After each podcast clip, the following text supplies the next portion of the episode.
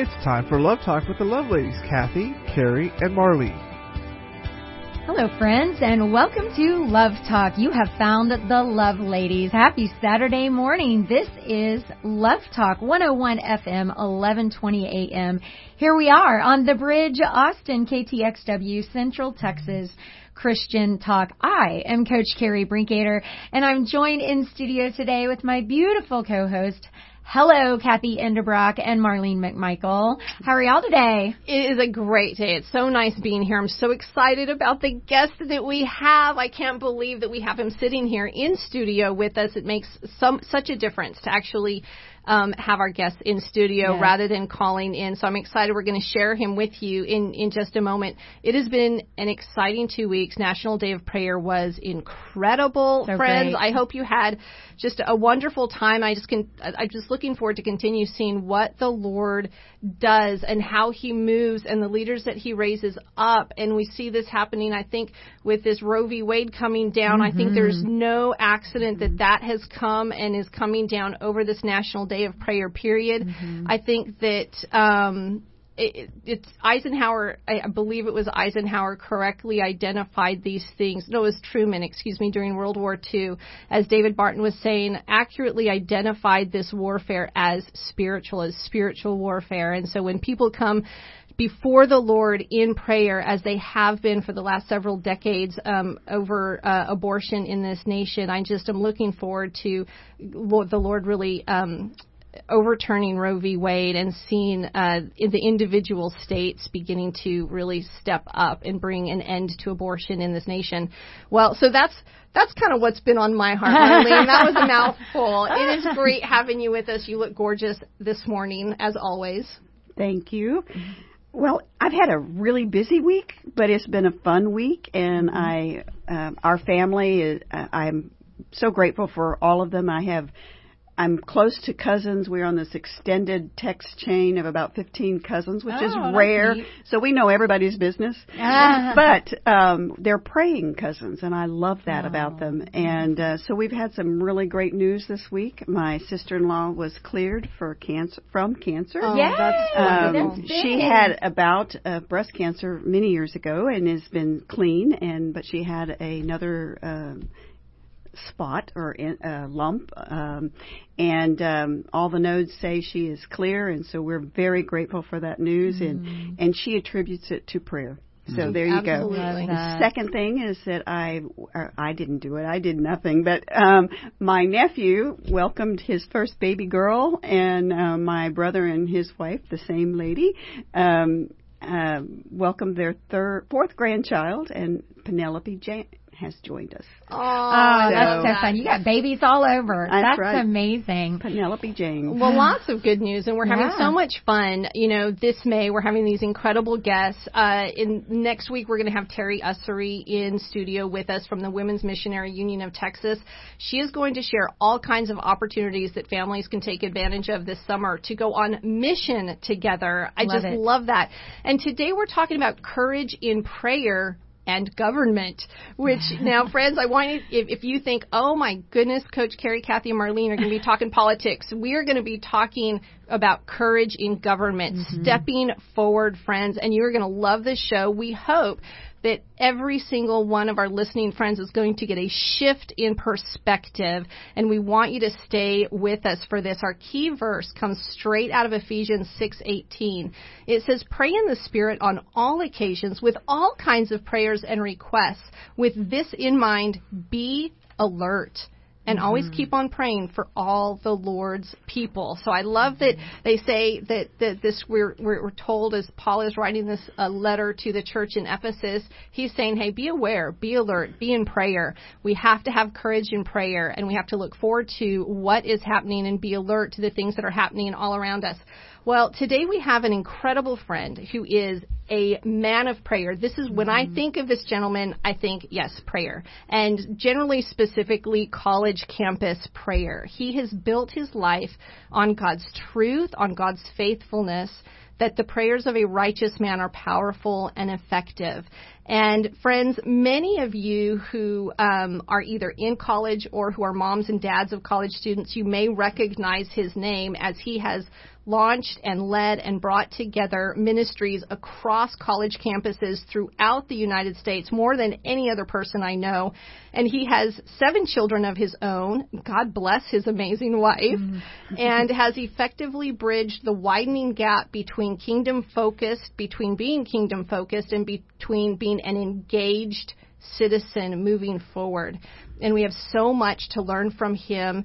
Um, he is uh, a graduate of the uh, University of Texas uh, with a degree in government, and during his time at UT, he developed a vision for transformation through prayer and partnerships between Christian ministries and churches on a campus. He is currently president as, of Campus Renewal, which is a national nonprofit serving as a catalyst to bring together students and college ministers from different churches and nonprofits in united prayer and united mission. He has done a ton with nonprofits and profits uh, and for-profit uh, businesses. He's done a ton of training. He's worked with hundreds of campuses, traveled to over 40 states and five continents towards his vision.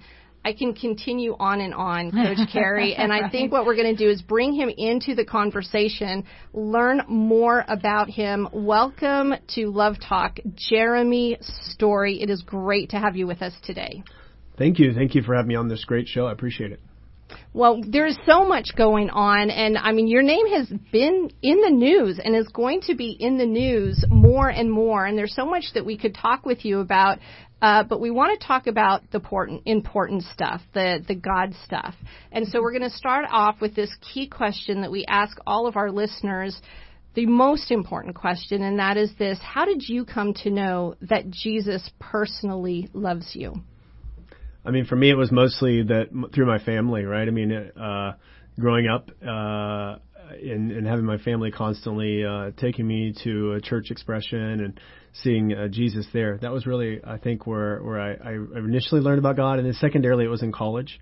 Uh, when I went to the University of Texas, right here in Austin, uh, mm-hmm. not far from where the st- the studio is. Mm-hmm. Um, you know, I, I was following Jesus, but there's also different stages of following him. You know, in terms of getting to know him better. And long story short, uh, I had uh, been pretty successful in college, was a successful debater, and all these sorts of things. And really quickly because the, the pro- program is is short. Um, my best friend had been my best friend since about fifth grade. He died when I was in October of my freshman year at oh. UT. We were roommates. Oh. Died of oh. cancer, actually here at Seton Northwest Hospital, oh. and um, it it took me to a place where I just wasn't doing well with my grades. I couldn't speak anymore. I couldn't think straight. It was a difficult season, and uh, God really used that to take everything away that I thought was myself uh, when I was about 18 and then um, he began to rebuild that. I even went away over Christmas break and got lost on top of a mountain in a blizzard, you know, overnight. Oh, so I was goodness. like, I remember telling God, just kill me now. I really don't have anything left. And I remember at that point God said, this is who you are apart from whatever I sow into you, whatever gifts I give you. And if I've given them to you, then then you are you going to choose to use them as you desire, just for good things, not necessarily bad things, but good things, or are you going to choose them exactly as I want you to? And, and there's a difference between just sort of doing good things as opposed to bad things, right, or right and wrong. And then there's the, the where I think God calls us all to, and that is using our gifts and talents for the exact things that God wants us to do, which is uh, which is a, a, section of good, right? Mm-hmm. And and learning that at 18, you know, after being literally, you know, just crushed in some ways, uh, God took that negative circumstance and and turned it into positive. So that was a place where I really began to learn.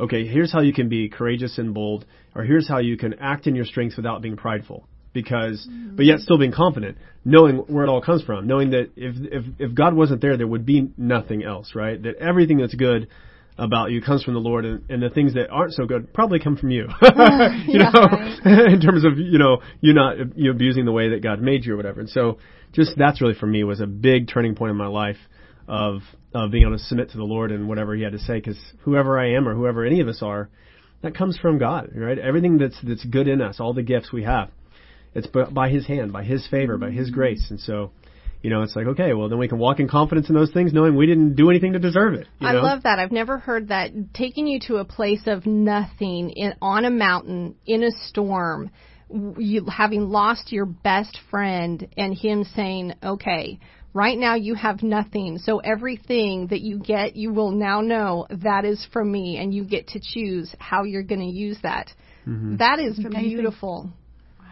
It wasn't so beautiful at the time. but you had to go to a top of a mountain in a, in a blizzard to find. Yeah. Well, Moses had his mountain experience too.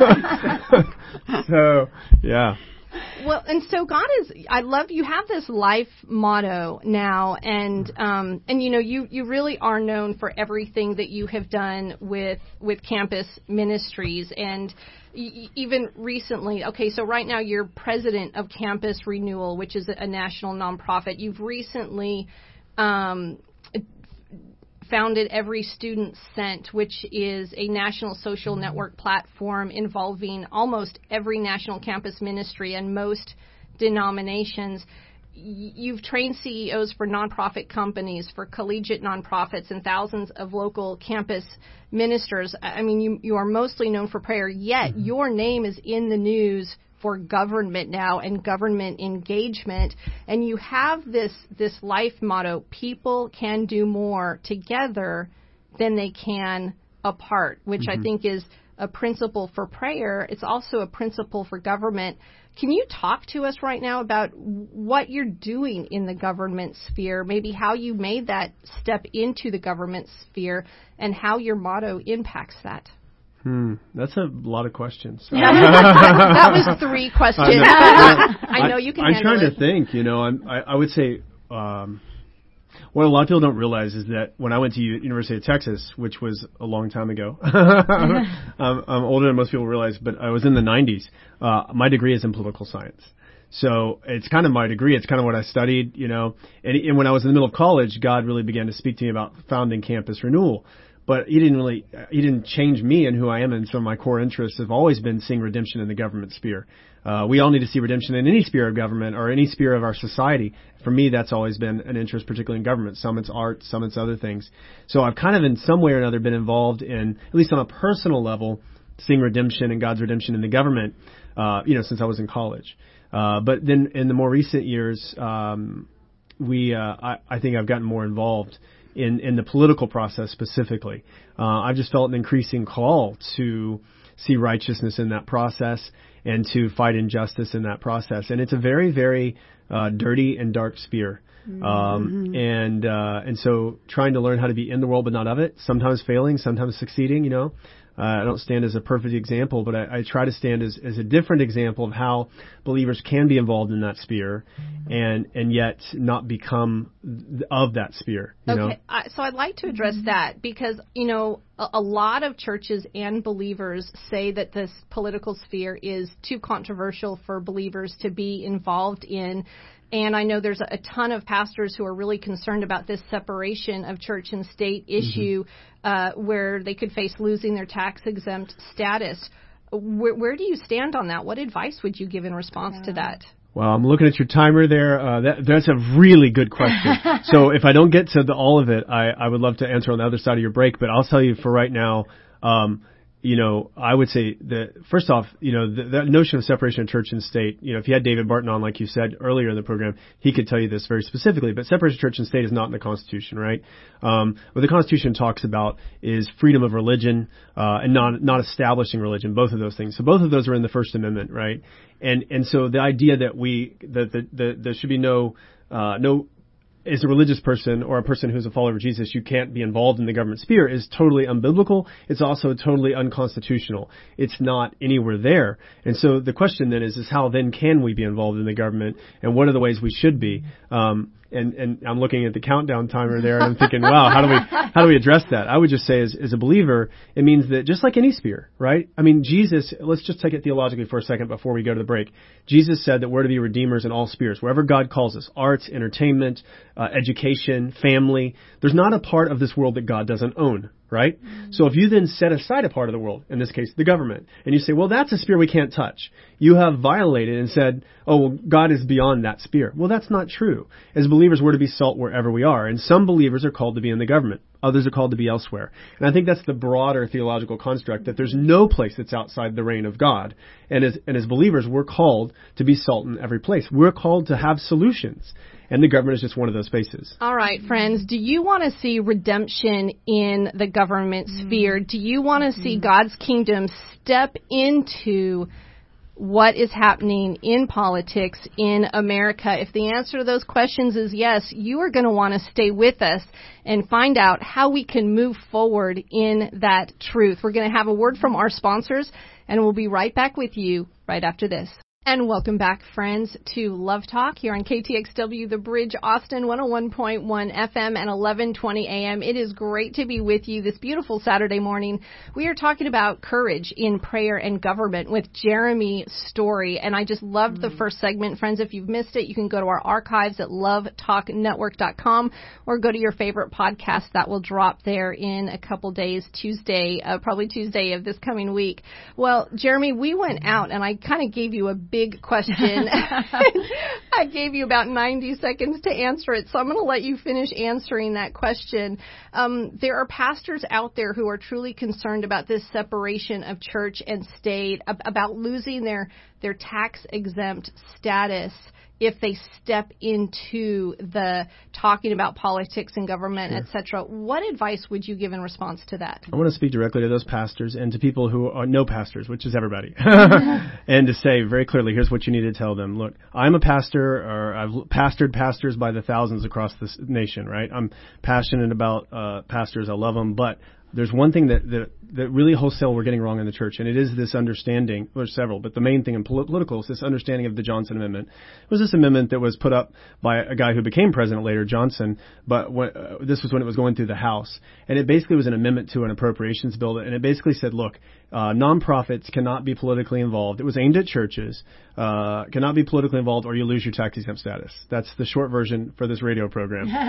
Let me tell you this pastors, people in the churches, tell your pastors this resist that. It is unconstitutional. It has never once in the history of our nation, since it was passed, been prosecuted. Now, it's never been successfully prosecuted. It's never even been brought into court. Oh, okay. wow. And no one realizes that. Never once has it has it gone before court, hmm. and, and it's never been successfully done. Nothing. Period. Squat. Nothing. Yet, by the thousands, by the thousands of churches across our country, we self cover our mouths and won't speak because we're worried about a law that has never actually been challenged. That's how crazy this is. So, pastor out there, challenge it, violate it, violate it. Just see if they'll take it to court because they won't. No one's been taken. And the fact is, if it ever goes to court, they will lose, which is why no one wants to do it. It, it there's, there's, for the majority of the history of our country, you know, the first 150, 200 years or so, or whatever, I'm bad on, on that date, but for a very long period of time, the church was the place where you went to learn about the news of the day. And your pastor would speak the gospel, but also what it applied to culture in the sermon. Right? Uh, the American Revolution was birthed out of this idea. There was pastors that birthed this in, in the idea of, of, you know, the Declaration of Independence, the Constitution was based on this uh, natural law theory that, that God was the author of your rights, not the government, right? So this, this concept was preached by pastors. And it wasn't until the Johnson Amendment that the church just zipped up their mouth and stopped talking. And we've we've done it out of fear that we're somehow going to lose our tax exempt status. I would say you are not going to lose your tax exempt status. You should speak out. Number one, you can speak out on an issue and not ever even have to worry about it because that's not what the Johnson Amendment says. Johnson Amendment says you can't speak out to advocate for an elected official or advocate that somebody should be elected. But what I want to tell you is do it anyway. Go out there and advocate for who you believe to be righteous people to be elected and see if they'll come after you because they won't. Because this amendment is unconstitutional. And it's just like Roe v. Wade. We'll never see it go away if we just sit there and pretend and be afraid of something that hasn't actually happened yet. It, it, the history of our nation says that this is wrong, and we as the church should be standing up against it. You got guys like Che Ahn in California, uh, and other pastors, John MacArthur, totally different uh, streams within the within the church uh, in terms of John MacArthur and Che Ahn, but both of them saying this is not this is not we should not be doing this. We should not be silent because we're being we're, we're basically leaving all of the church members up to guess about what to do with civic matters, right? So very important that we stand against the Johnson Amendment. It shouldn't be in place right now, and churches should stand against it not by being angry, but by just simply disobeying it. I mean, what did Martin Luther King do? You know, we celebrate him as a day in our country, and, mm-hmm. and he gave us civil rights. What did he do? He civilly disobeyed unjust laws. So I'm saying to you, disobey this law because it is unconstitutional. They won't come after you, and if they do, you'll win. I love that. Isn't Wow. it so like the enemy to sell us a lie that keeps our mouths shut? And um, I, I love that. Okay, I, I'm talking to my pastor. I just had lunch with him last week and his wife. I'm talking to him about the Johnson Amendment, which I, I've always heard of, you know, the separation of church and state and not speaking up or losing your tax exempt status. Never knew what that was called. Now I have a name for it, and I'm going to step forward with that. Jeremy, thank you so much for that.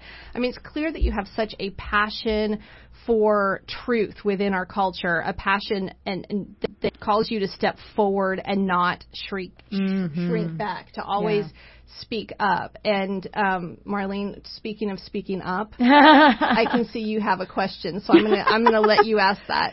Well, I, I mean, my background is government work as well, and um, of course, when I started, it was something you didn't do. But and even the church told me that and it wasn't mm. wasn't like I was going into the field and and everybody applauding it. It was like, Right. don't do this, Marlene. But uh, all of that, I want to I, we want to talk about that some more. But right now, I want to talk about a word you just used, which was culture.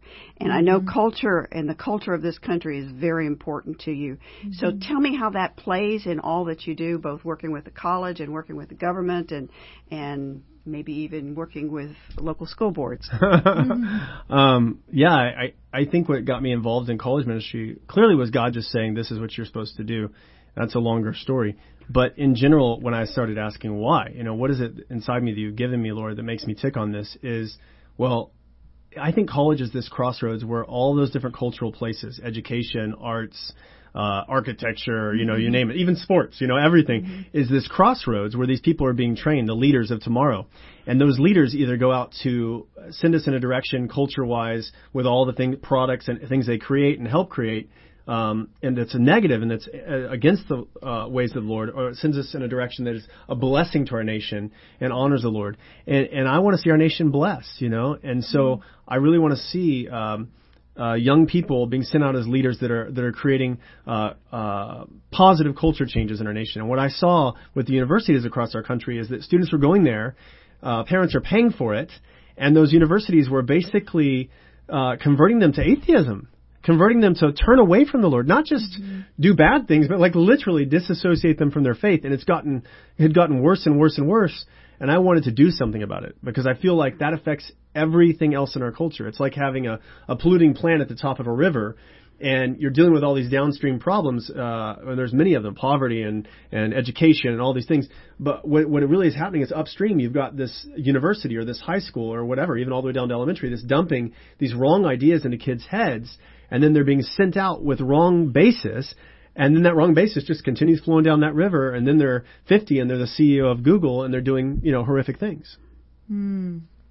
shaping culture and that's been kind of your your motto here is that people can do more together than apart. I'd love for you to just chat with us just a little bit about your recently founded uh, organization, Every Student Sent. It's a national social network platform.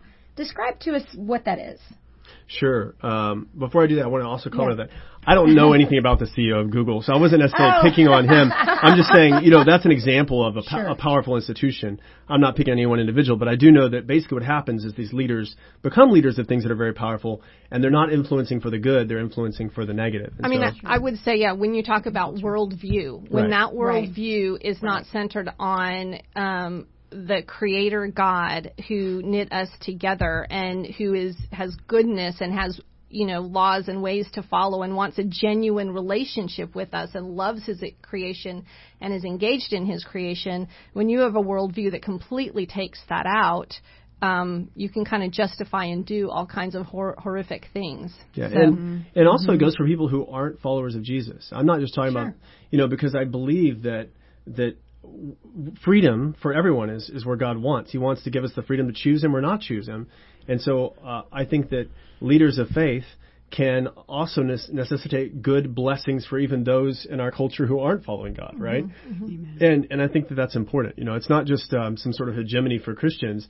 It's really meaning that I believe Christians should be influencers to bring freedom to our culture that then allows people, as God would desire, for them to make their own choice, whether and to see the truth presented clearly and then have the choice what they whether they want to follow it or not. That's what God does to each one of us. He mm-hmm. says you all have freedom of choice, you know, wants you to be able to have that choice. And I think that you best have that choice and you best have a blessing in your culture when you can create a culture that that it, that is pursuing some of these healthy ideals, you know. We want a kingdom culture operating in the world, not a worldly culture operating in the world. Absolutely. Yeah. Mm-hmm. That, well, and, mm-hmm. and at least among Christians for sure. Yes. Yeah. Yeah. So let's let's go back to that since we're talking about influencing and culture. What is this every student sent? Seems like you have ideas all the time, Jeremy. I um, love this. They're you know God's ideas, not mine, and and a lot of other people, of course, working to help make those things happen across the country.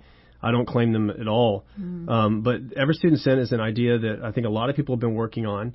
Um, it's it's basically some it's a platform online where you can go and search any one of the 4,300 campuses or so across the country, college campuses. You can pull up from there uh, what ministries and churches are involved on that. Uh, we have a partnership with a whole bunch of different ministries and churches, and you can basically press a button and communicate directly with the leader of that organization or church on that campus. Nice. Uh, and wow. message back and forth with them like you know like you would on Facebook or Instagram or whatever. And then on top of that, you can also connect with other students that are there, and you can message back and forth with them and talk to them and stuff like that. So it lets students uh, coming directly out of high school or in high school begin to connect with college works before they even get there. And they can also base what college decision they want to go to based on what they're able to discern is going on spiritually on that campus before they get there, which I think is really helpful. I love this. I my daughter is will be heading to college in the fall. She's going to Lipscomb University in Nashville. We're super thrilled. Um, we're not thrilled that it's 12 hours away, but we're super happy for her.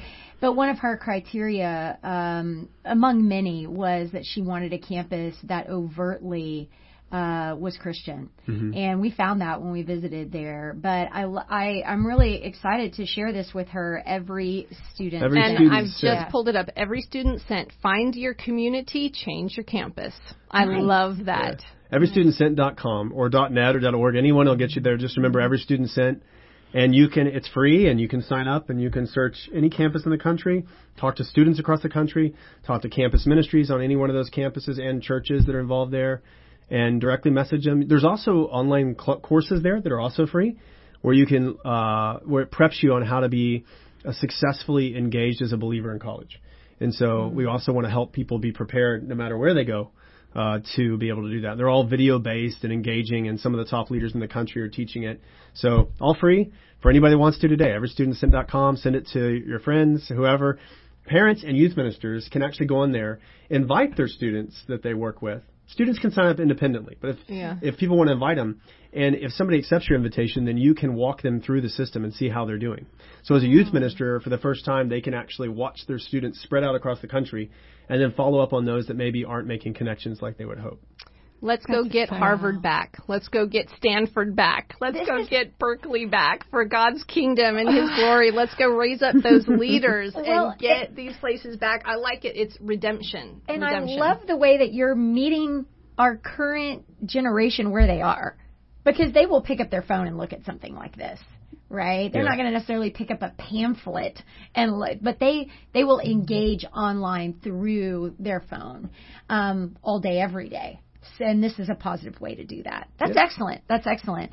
Um, well, wow. So I wanted to ask you because you know when I my husband when I when I tell he he'll ask well what what stories are you doing and who are you going to be interviewing and uh, you know he always tells me like careful about getting too politicky on the radio, Kath, you know, and I'm like, well, no, we have to step into that. And we love mm-hmm. now that Marlene is a co-host with us because that's her background. mm-hmm. That's awesome. So, uh, you know, and, and I, I want you to address what you have really been stepping into lately. Yeah. Um, we look at all this immorality and divisive behavior in the political sphere. And some people say a believer really can't be involved in that without compromising their relationship with God. Yet recently, I've seen you step into that with both mm-hmm. feet as really a David against a Goliath, mm-hmm. and God is doing amazing things. I mean, you have basically gone up against the Round Rock ISD school board. Yeah, I mean, How did I, that start? Did you the did you wake up in the morning and say, "I'm gonna I'm gonna go and stand up and take down the No. entire school board"?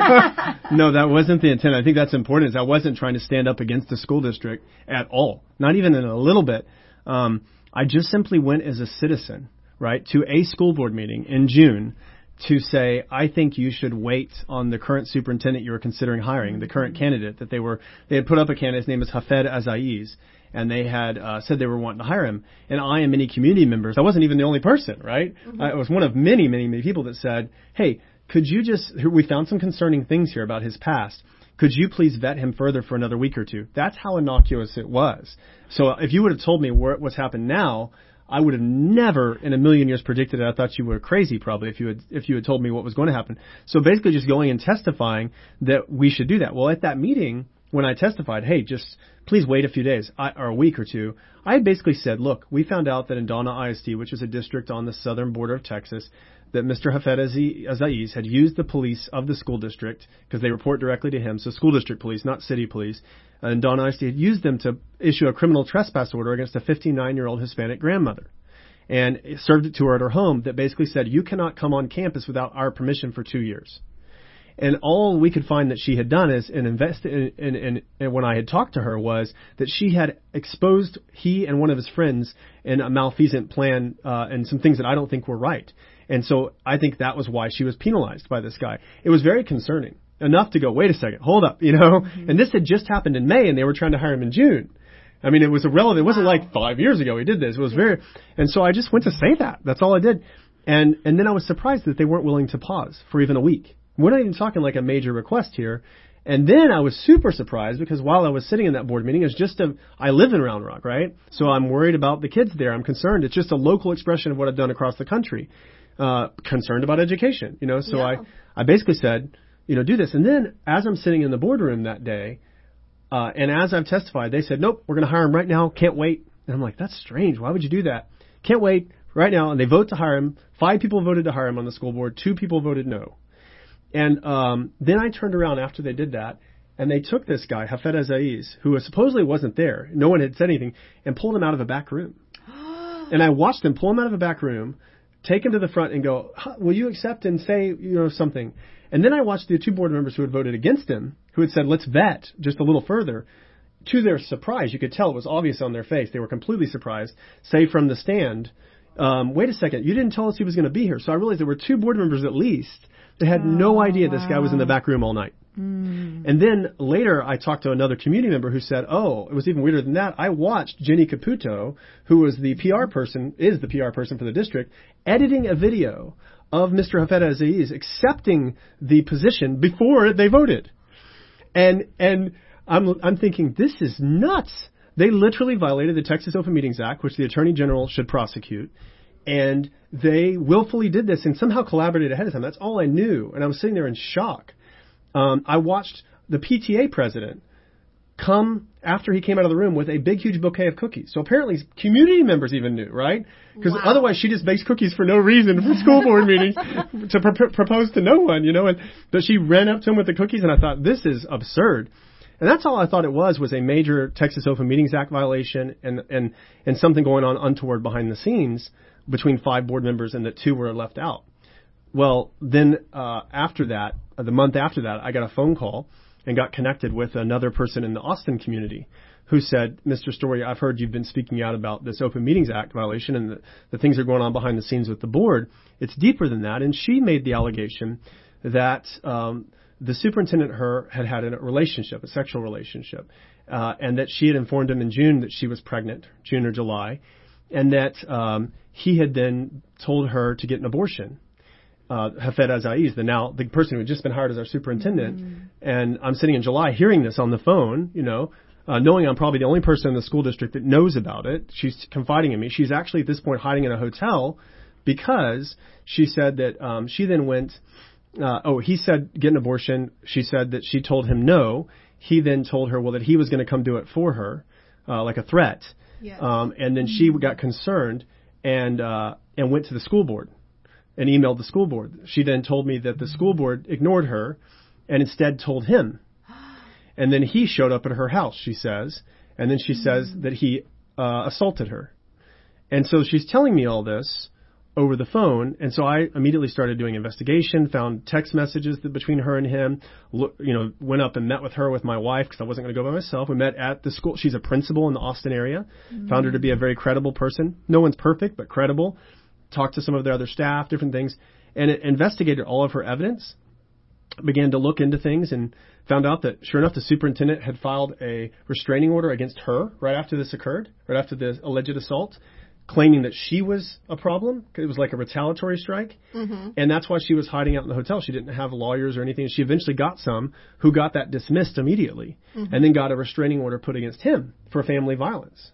That, that wow. now has been turned into a permanent protective order that's still against the superintendent of the Round Rock School District wow. right now mm-hmm. for family violence. Wow. And so, um, when she did that, uh, and, and we, we began to get her to get help her get some help, well, one of the things that Mr. Hafedh Azaiez said to the court in his original filing, before this all became public and before he knew somebody like me was going to get involved, when he was trying to blame her, is he said, the board, several board members told me that, that my girlfriend w- uh, told them. Uh-huh. So he actually admitted to the court, it's on record, you can go search it, it's not a big secret, that, that the board members told him that some victim or a lady who was claiming to be a victim approached them. Yes. So I went to uh, try to tell the board this via email. And I emailed them several times to say, there's a concern. It seems like some of you involved. You guys need to stop. You need to do something. This is, you know, do something about it. And all but all five of them, the same five that voted for him, basically said, ain't going to do it. You know, we don't even need to talk to you. We don't need to see any of your evidence. One of them said, I don't even have any plans. I'm like, I don't even know what that means. Oh my goodness. Um, he said, I'm not a man with plans. I don't even know what that means. And so uh, then the other two said, we are trying to get this on the agenda uh, Mary Bone and Danielle Weston said, "We are trying to get this on the agenda, Mr. Story. All this is recorded via email, right? It's all everything I've said is is in writing, and so." Um, but we can't because the other five won't allow us to put it on the agenda, which is, by the way, illegal. It violates the Texas Open Meetings Act too, because if you have two board members that want something on the agenda, you can't permanently keep it off the agenda. Because what that does is that prevents public discussion on that issue, right? And so after emailing them and when they would not listen, I went to a board meeting I'm in another board meeting now in August. Mm-hmm. Uh, interestingly enough, in July, the intervening period, the Round Rock ISD board, you can go look online, did not meet. They didn't have a regular meeting like they normally would. They're supposed to have one every month. Some mysterious reason in July, they don't have one. There's a reason. Yeah. Because all this is going on. And then in August, I show up again. When I show up, um, the board president calls me to the stand to speak. I'm not cussing, yelling, screaming. None of the stuff you see it happened in Virginia or whatever. That mm-hmm. didn't happen here. Mm-hmm. I have a laptop. I'm walking up with it. If anything, I'm a little boring and I read the resolution. I read the resolution that's on the agenda tonight. I'm the only person out of about 80 speakers that does that. I read the resolution. It's all about public safety. It's all about oversight of the superintendent, all these sorts of things. And then I say, I don't really think that you're concerned about public safety. And I don't really think that you're concerned about, you know, oversight of the superintendent because you're sitting next to a man who I've sent you emails about, whom you know was just served a protective order at the district headquarters, and you're saying nothing about it. Well, the moment I got the word protective order out, the board president slams her gavel, yells, "That's inappropriate," and then call and waves her hand, and the police come from behind me and drag me out of the room, grab me by both arms. Before all that happened, before I even began to speak, when she called me to the stand, um, she said, "Mr. Story, what you're I, I understand that what you're about to say and what you want to say is non-germane. You may not say it." Now, yet I had not said anything, right? Yeah. So I say back to her, in it's all on recording, and I say, Mrs. Weir, um, what I'm about to say is absolutely germane to the resolution at hand. Will you allow me to demonstrate that to you? And she says no, in front of everyone. So I'm very calm. I'm like, I can't believe she's saying this. And I said, Well, Mrs. Weir, are you saying I can't demonstrate this to you? I can't explain to you what's going on? She says, Yes. I mean, no. I mean, yes. And when she mm. reversed herself, I said, Okay, great. Then I'm going to start speaking. Mm-hmm. And I yeah. politely, calmly went into my speech until I got to the point she didn't like it anymore. And she cut me off and had the cops drag me out. And Hafedh Azaiez nods his head when it happens. And several of the other board members who are also voted for him are saying, "Your time's up, Mr. Story. See you later." You know, you can all hear it in the board meeting. Yeah. They dragged me out. Thirty days later, thirty days later, uh, after I'd filed a complaint, a legal grievance, all this stuff against the district, thirty days later, they leveraged the sheriff's office to show up at my house, banging on my door. They arrest me and they put me in jail.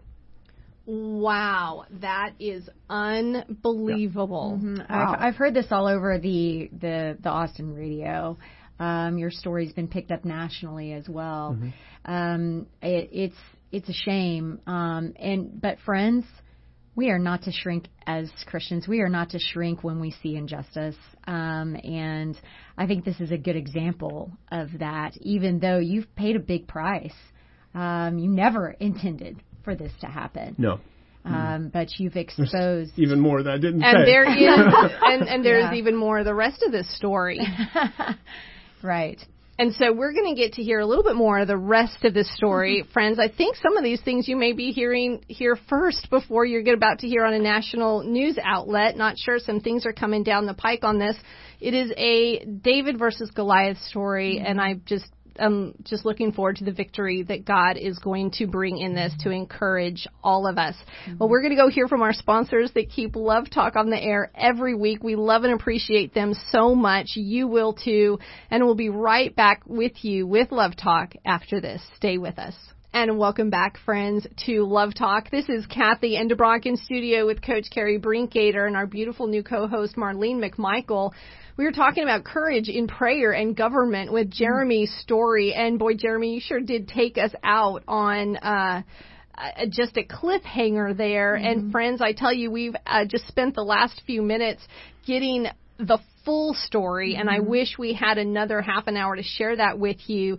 Uh, but we don't, so we're going to give you the short version of it. So, Jeremy, we left this at uh, officers showing up at your house, arresting you for uh, uh, disorderly conduct. I guess at a at least the charge was at this school board meeting, which was anything but the case. You're trying to stand up, expose the truth, um, call these school board members uh, to do what they are have been elected to do and uh, yet you are being intimidated. You are. Um, even the police chief is getting involved Yeah, in, in from Round Rock ISD. From yeah. Round Rock not, Not ISD. the city of Round Rock. Yes. Yeah. Okay.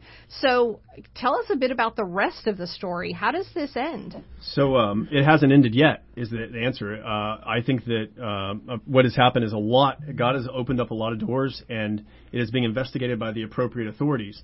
And I, I all of it, you know. And I think what's going to happen is the school district is going to be reprimanded, uh, and that we will be exonerated for sure. That's what I feel very confident about. Um, because basically this has become a landmark case across the country. It's been in the news across the nation for um, saying, you know, hey, school boards, you can't, you're not parents. You can't violate parents' rights.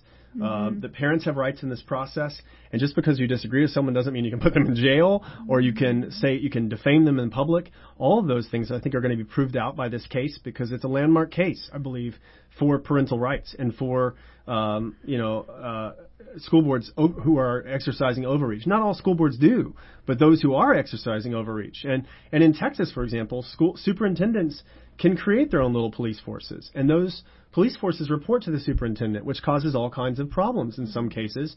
All it takes is someone who lacks character, like Hafedh Azaiez, I believe, does and has demonstrated, um, and and then they can use that police force against you um, if you, if they disagree with what you what you're saying, which is an absolute free speech violation. It's also a right to redress your government violation. It's also an equal protection of the law violation. It's a variety of civil rights violations, and I think the school district's about to find that out. You know, it's interesting because when we were talking with David Barton, he said, you know, we tend to focus on these big elections, the president, the Senate, the uh, um, House of Representatives, and he said, but what we have to do is turn our attention to these smaller races, which we have completely abdicated our role as citizens in far too long. These school board positions are critical that we get engaged, that we look into the those who are running and elect people who love the Lord, who are conservative, who care about our children gen- genuinely, and um,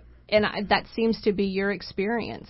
Absolutely. I mean, these school board elections, the lo- more local election gets, the more impact it usually has on your life. Your county commissioners, your uh, constables, your justice of the peace, and especially your school board. You know, in most places, 80 to 90 percent of the population of kids are going to these public schools, right? And they are going there for a full-time job basically during the week. And we're wondering why, when we dump them off in the school system, and some of these school systems, systems, not all, but many, are going way beyond just academic education into social modification of these children.